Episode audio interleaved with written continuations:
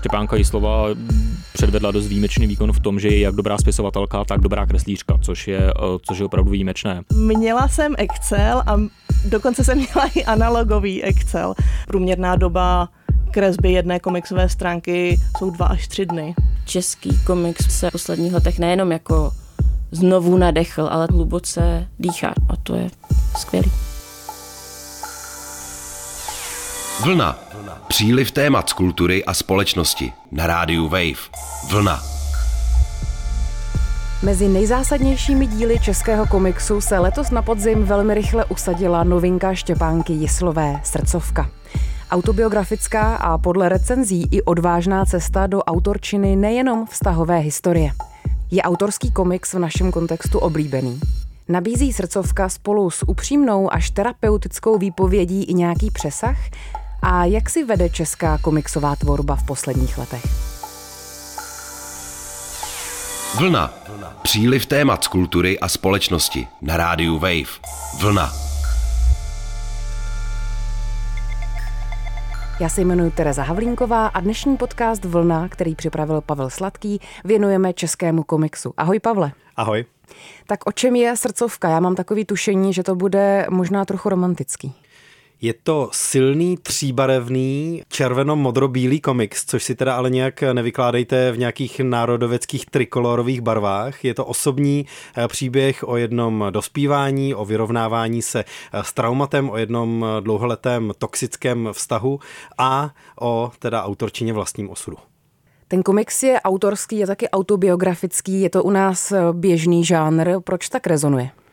Autobiografie to určitě není první v mezinárodním kontextu a nakonec ani v Česku, ale eh, je to skutečně krásně vypravený komiks, o kterém byla radost si pro vlnu povídat nejenom s autorkou Štěpánkou Jislovou, eh, ten rozhovor bude vlastně páteří eh, dnešní vlny, ale taky s lidmi, kteří komiks hodně a dlouhodobě sledují, což je jednak Kateřina Čopjaková a taky Matouš Hrdina, novinář, editor a člověk, který právě srdcovku recenzoval. Tak jemu dáme slovo jako prvnímu.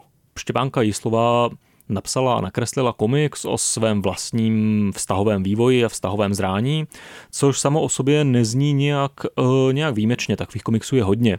Ale uh, co se jí výjimečně dobře povedlo, tak je to, že ona z těch svých vlastních vztahových patálí a historie udělala nadčasový generační portrét určité, um, určitých všeobecných věcí, kterým ta naše generace mileniálů, po případě mladších mileniálů, čelí. Popisuje tam své vztahové tápání patálie a přerušovaný komplikovaný vztah tedy s jedním, uh, s jedním mužem.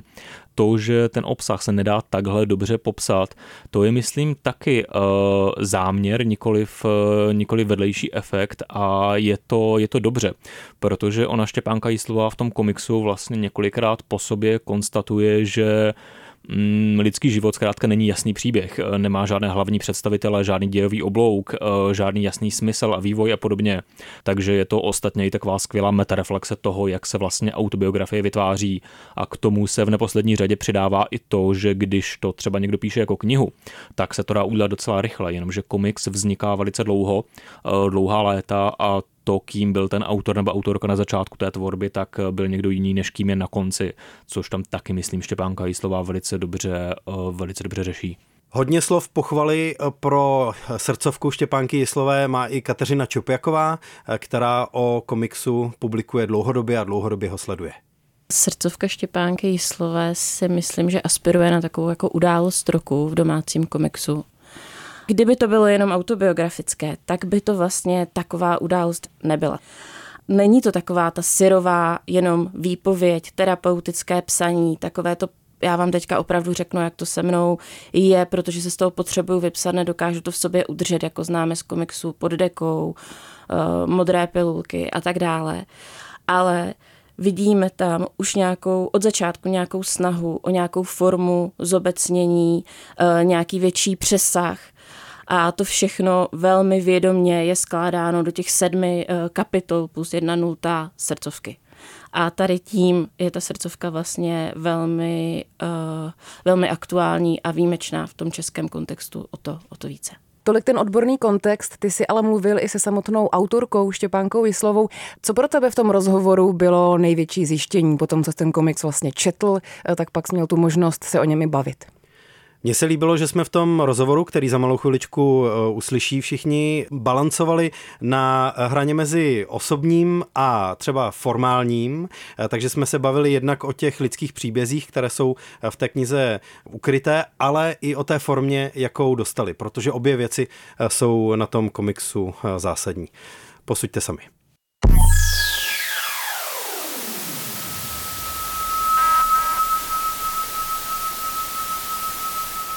Hostem podcastu Vlna je teď Štěpánka Jislová. Dobrý den. Dobrý den. Se kterou budu o srdcovce mluvit. Co se stalo, je důležitější, než komu se to stalo, se říká hned vlastně v úvodu eh, toho komiksu. Tak eh, co pro vás eh, tahle věta znamená, nebo jak je to s autobiografičností celého toho díla? Pro mě to znamená to, že ta autobiografie není bulvar. To znamená, že není důležitý vystopovat si ty reální lidi není uh, důležitý na ně něco projektovat, ale mnohem důležitější je při čtení té autobiografie si něco vzít z toho příběhu, což znamená hlavně zamyslet se nad tím procesem a zkusit to vlastně vztáhnout na sebe, což si myslím, že pokud bychom se soustředili na ty reálné lidi, jako kdyby to byli nějací herci, tak to by vlastně nešlo. Co se týče slova autobiografie, pro mě to znamená, že tohle je skutečně reálný život tak, jak se stal tomu autorovi. Samozřejmě ty autobiografie mají svoje limity. Nemůžeme si myslet, že to je dokument a není to ani reportáž. Je to zpracované téma do příběhu, které ano má reálný podklad, ale aby to bylo čitelné, tak tam dochází k nějakým kosmetickým úpravám. Ale to zároveň neznamená, že to je fikce. V závěru té knihy je takový appendix, dovětek hledání stylu. Tak jak probíhalo hledání stylu pro eh, tenhle váš příběh? Já jsem se hodně odpíchla od toho, jak vypadalo bez vlasů, které jsme dělali s Terezou Čechovou. Protože ty autobiografie, jak se dost často zaobírají něčím náročnějším tematicky, tak je dobré, aby z toho nevyšla úplná tragédie, protože takovéhle knížky člověk jednak moc nechce číst a jednak se trošičku ztratí v tom neštěstí místo toho, aby se z toho něco vzal. Takže proto je ta knížka hodně stylizovaná.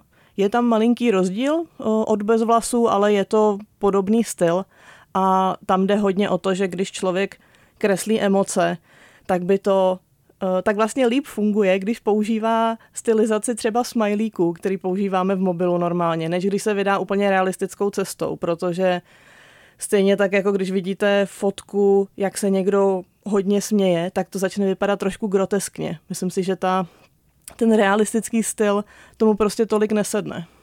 Byla pro vás vůbec volba, jestli to zpracovávat jako komiks, anebo eh, při vaší jako dlouholeté historii s komiksem bylo jasné, že komiks je ta správná forma pro srdcovku? Já myslím, že to od začátku měl být komiks, že to je skutečně to nejlepší médium na tenhle příběh. A čím je nejlepší? Je to nejlepší tím, že já můžu mít kontrolu nad tím textem i nad tím obrazem a tím pádem, když já třeba čerpám ze svých deníků nebo ze svých dětských fotek nebo z nějakých jako záznamů konverzací, tak já to můžu vizuálně překlopit tak jednak, jak jsem to viděla, ale vlastně i jak jsem to cítila. Takže když tam jsou kapitoly o dětství v devadesátkách a já tam um, překresluju různé záběry z animáků, z filmů nebo nějaké výjevy z knížek, tak to má vlastně i tu, i tu pocitovou rovinu. Mm-hmm. Jaké byly důvody, proč ten příběh nevyprávět, pokud jste nějaké takové překonávala? Rozhodně. Já jsem nechtěla, aby ta knížka, když to úplně zjednoduším, aby to někomu ublížilo. Aby někdo měl pocit, že vlastně byl jako zneužitej, nebo uh, že ve chvíli, kdy já se pouštím do představování třeba nějakých psychologických termínů, tak a, tak jsem se skutečně bála, aby jsem to celé jako nepopletla, aby jsem vlastně nezhoršila lidem cestu třeba k tomu sebepoznání, nebo aby je to neodradilo v rozhodnutí jít třeba na terapii. Protože tam je takový konkrétní moment, kdy terapie úplně nepomohla. Přesně tak. Uh, Ty moje uh, prvotní zážitky z terapii byly opravdu hodně tragický. Já bych asi z tohohle toho uh, poradila všem, ať si nevybírají um, terapeuty placené pojišťovnou, protože to jsou většinou byť profesionálové, tak to jsou lidé, kteří toho mají opravdu hodně moc a té empatie jim příliš nezbývá. A hlavní důvody, proč naopak srdcovku vyprávět, bylo jako sdílet, předat tu zkušenost a někomu pomoct?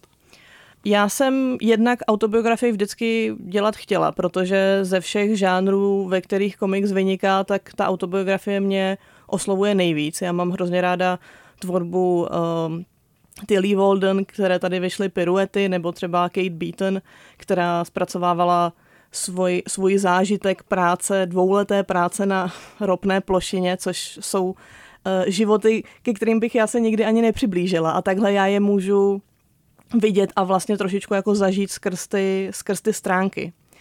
Nicméně, když to, když jako vezmu ten krok zpátky, tak pro mě ten mentální proces a to, jak se mi podařilo se z toho nějak vymotat a zároveň se prostě čistě osobnostně změnit, já to skutečně považuji za svůj masterpiece, za svůj, uh, za to, co se mi v životě povedlo nejvíc. A tím pádem mi dávalo smysl, že, je, že to stojí za to odvyprávět.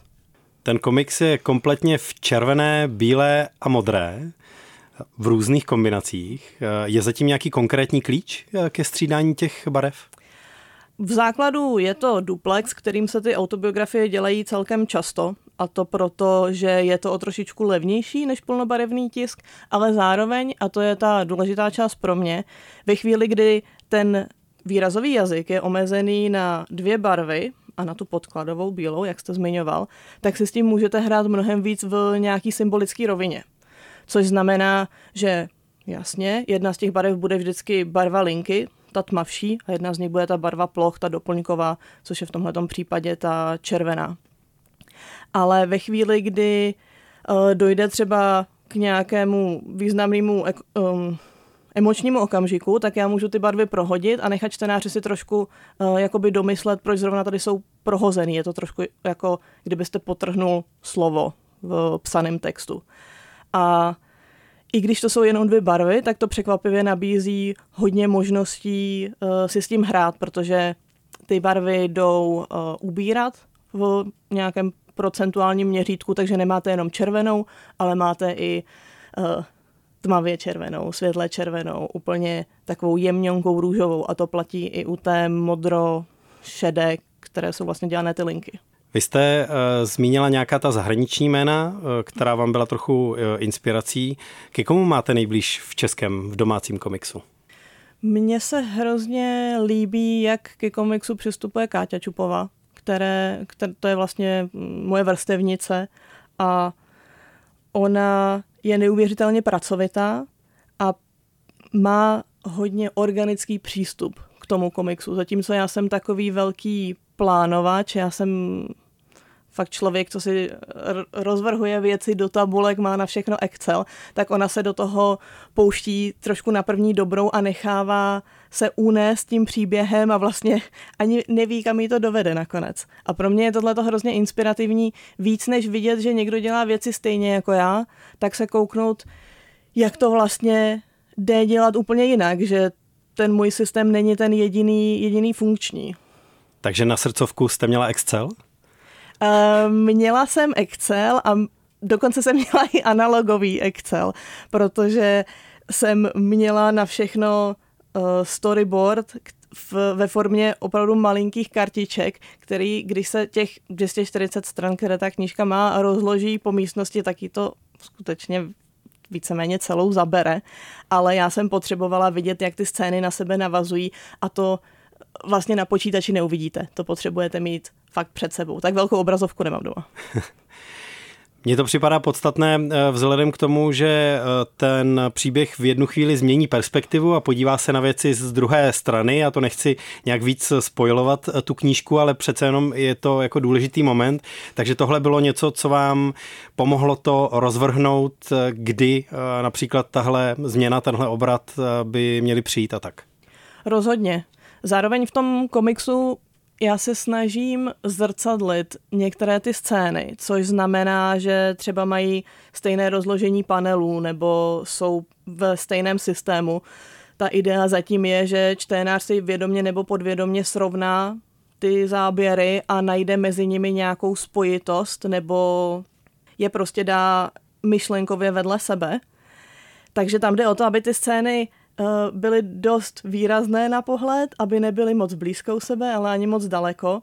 A u té změny perspektivy mi přišlo, že já vlastně potřebuju předat, že vzhledem k tomu, že to je autobiografie, tak tam velmi zřídka najdeme prostě čisté záporáky, protože takhle život prostě nefunguje.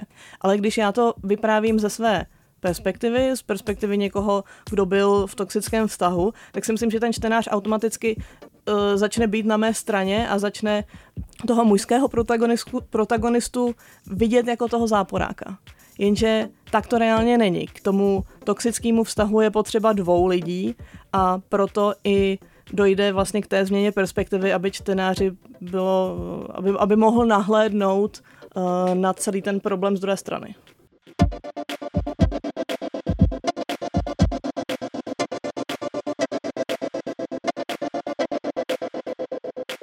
Co je na té práci na komiksu nejtěžší? Nebo nejpracnější? Všechno. um, samozřejmě záleží na, na žánru, záleží na jaké knížce člověk pracuje, ale uh, pod tou jednou knížkou, pod tím jedním komiksovým artefaktem se skrývá pět až deset profesí. Já jsem si tuhle tu knížku uh, sama psala, sama ilustrovala, dělala jsem storyboardy, uh, řešila jsem barvu, coloring a měla jsem to štěstí, že se o to technicky v nakladatelství Paseka tak dobře postarali, takže grafika, redakční práce, eh, technická, tisková průprava, to všechno eh, zajišťovali oni, ale není to... Mm, Není to úplně samozřejmost, jako je spousta kolegů, autorů, kteří i tohleto si zajišťují sami. A to ve výsledku znamená, že to prostě trvá hrozně dlouho ono nakreslit jednu komiksovou stránku, já jsem nedávno, nebo nedávno, jednu dobu jsem si dělala takový soukromý výzkum a ukázalo se, že průměrná doba kresby jedné komiksové stránky jsou dva až tři dny. Takže když si to vynásobíte počtem stran, které většinou nejde pod stovku, protože jinak by ten příběh nešel odvyprávět, tak ta jedna komiksová knížka je fakt jako velký časový závazek. Chcete se skutečnými příběhy pokračovat? Eh, vlastními nebo cizími, to je teď eh, eh, jedno, ale je to pro vás v té fázi, že to podstatné osobní, ten váš masterpiece byl jako vyřčen a posunete se třeba k něčemu jinému, nebo naopak vás to poutá k tomu dál vyprávět skutečné příběhy v komiksové formě?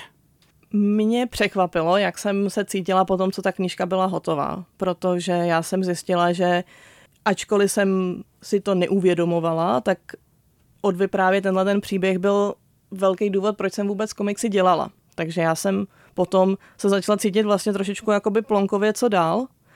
Musím si trošičku k tomu komiksu najít znova cestu, nebo zjistit, jaký příběhy mi stojí za to odvyprávět. Protože ta autobiografie je hrozně zajímavý žánr, ale každý z nás si myslím, že máme omezené množství příběhů, které dokážeme odvyprávět eh, z našeho života.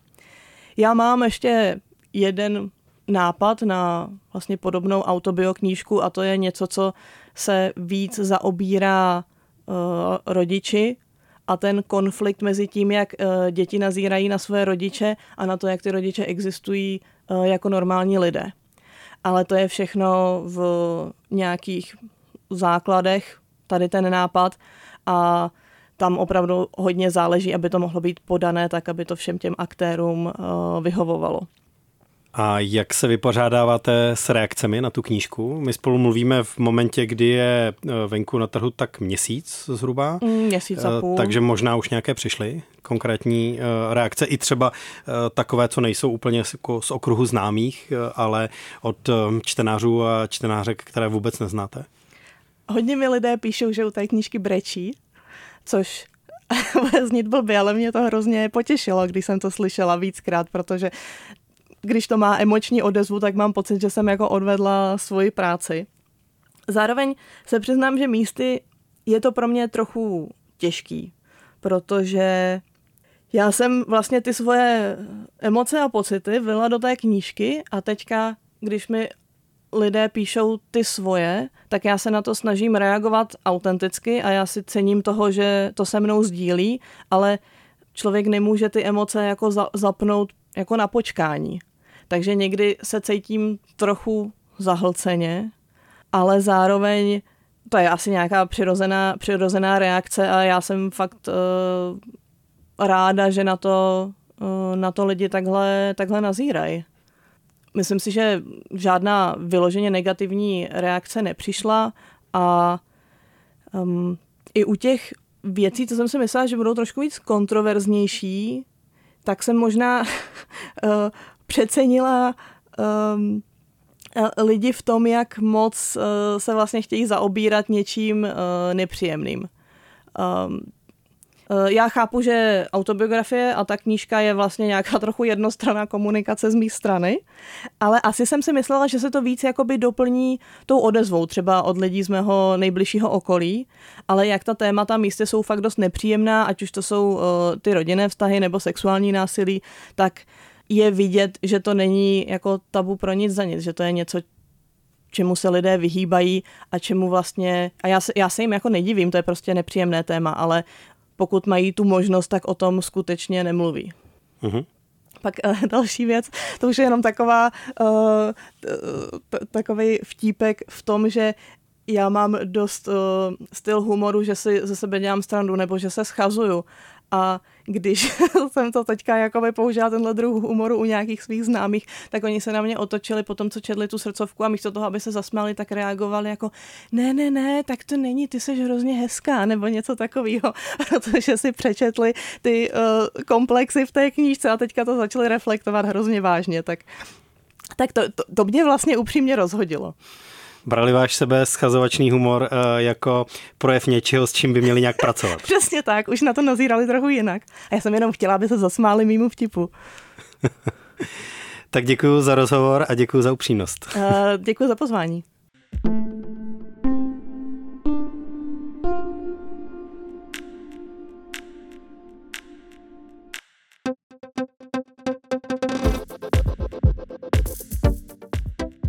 Tolik autorka Štěpánka Jislová. No a když se podíváme celkově na tu českou komiksovou scénu, eh, co by se řekl, že ji charakterizuje?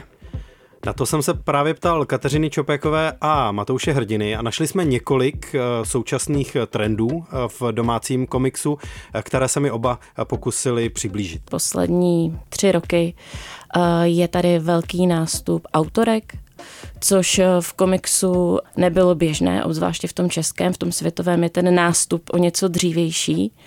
Um, tak jako skoro u všech dalších záležitostí v komiksu světovém, na rozdíl od toho českého tak to mi přijde jako uh, taková nejzásadnější, nejzásadnější věc.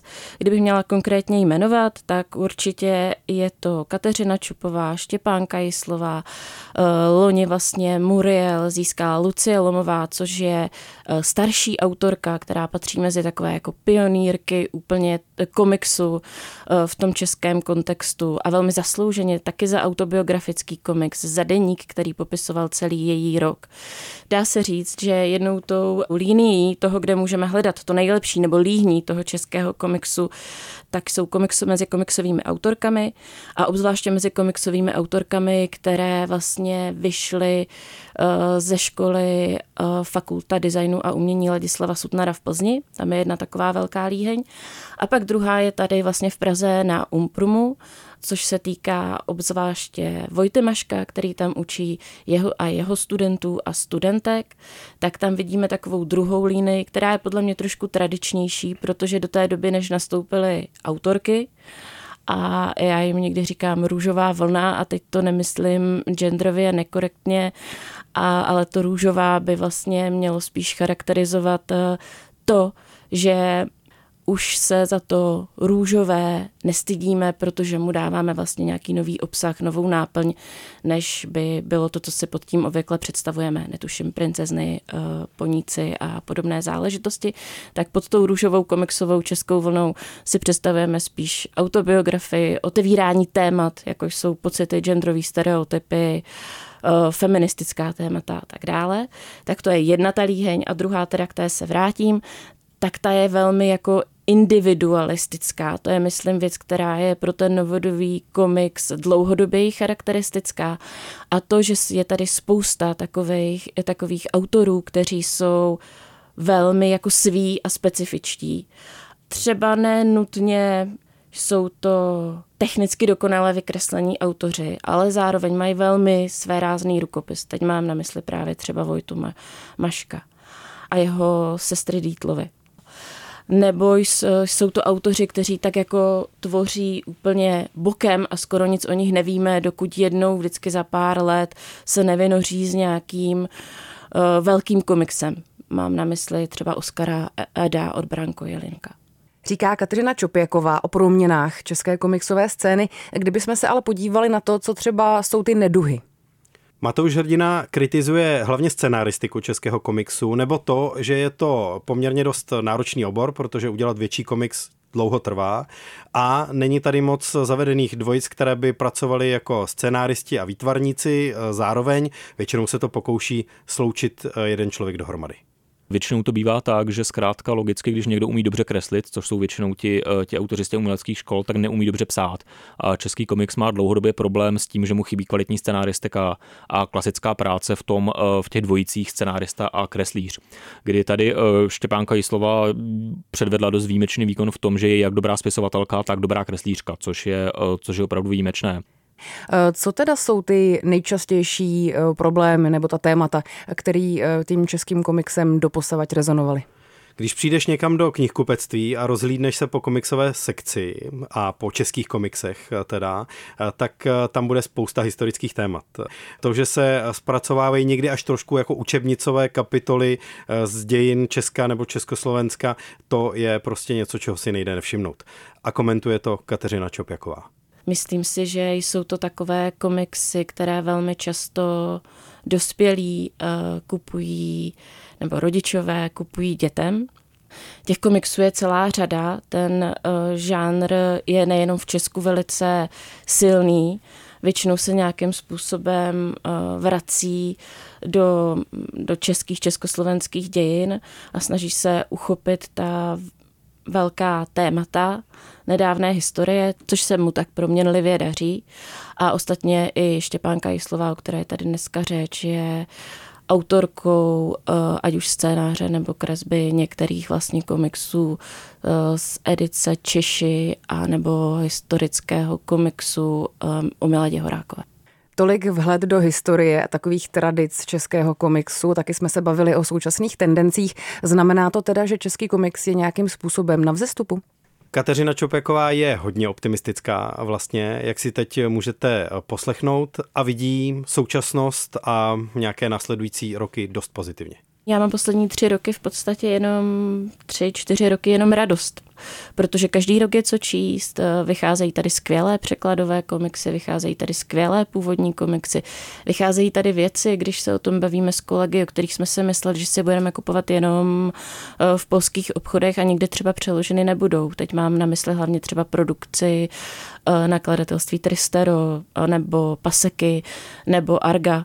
Tam najdeme opravdu jako skvělé věci, jak takové jako kultovní knihy, které vyšly klidně už před 20-30 lety a teď se teprve dostávají v tom překladu na, český, na české knihkupecké pulty, eh, tak i úplné, úplné novinky. Takže ten stav, jakkoliv jsme eh, malý trh, který má velmi jako pohnutou komiksovou historii ve smyslu toho širokého eh, přerušení, které bylo během komunismu, protože komiks byl vnímán jako imperialistické zlo a autorů tady tvořilo ne málo, ale byli nuceni většinou tvořit tak maximálně pro nějaké dětské, dětské magazíny nebo někde v ústraní tak eh, mi přijde, že se opravdu český komiks v posledních letech nejenom jako znovu nadechl, ale teďka, že už jako hluboce dýchá, že už můžeme mluvit o nějakém fenoménu, který jenom se jako rozrůstá a, a to je skvělý.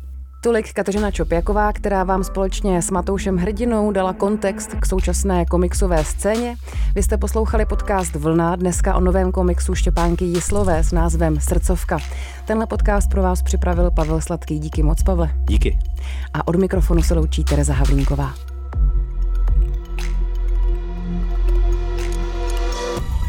Vlna. Příliv témat z kultury a společnosti na rádiu Wave. Vlna.